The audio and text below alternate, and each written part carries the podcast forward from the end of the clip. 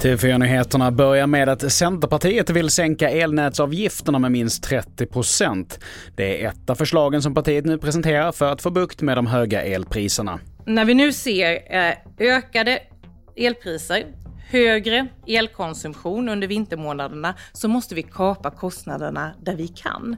Och eh, då måste vi se till att minska på elnätsavgifterna.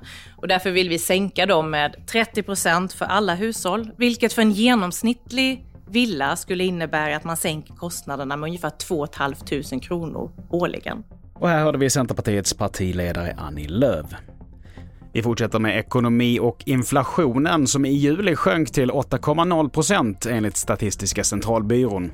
Det var lite väntat att den skulle vända ner. Eh, vi har sett det i USA och Sverige följer ofta efter USA lite grann. Då. Vi vet att energipriserna har vänt ner lite grann på den globala marknaden. Så det var väntat. Men det som man hade hoppats på också var ju att om man räknar bort energipriserna från den här inflationssiffran, att den inflationen också skulle ha fallit. Och det har den tyvärr inte gjort. Och det sa Frida Bratt som är sparekonom.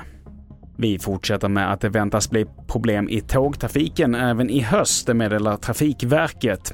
Ovanligt många banarbeten ställer till det i planeringen och det kan leda till förseningar och inställda avgångar precis som under sommaren. Trafikverket ligger efter och kan bara planera tågtrafik för två till fem veckor framåt och det leder till problem för bolagen och också gör det svårt att få tag på billiga resor. Och att matpriserna ökat kommer nog inte som en chock för någon och dyrast av allt har kaffe, ost och ägg blivit enligt en ny rapport från SCB. De varor som ökat minst är alkohol, tobak och godis.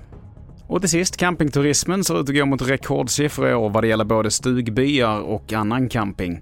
Sen pandemirestriktionerna tagits bort har de utländska turisterna också återkommit till Sverige. Det är lite billigare, lite bättre utvalg och så är det väldigt god service, hyggliga folk i Sverige. Och här hörde vi den norske camparen Lasse Johansen. Fler nyheter hittar du på tv4.se. Jag heter Mattias Nordgren.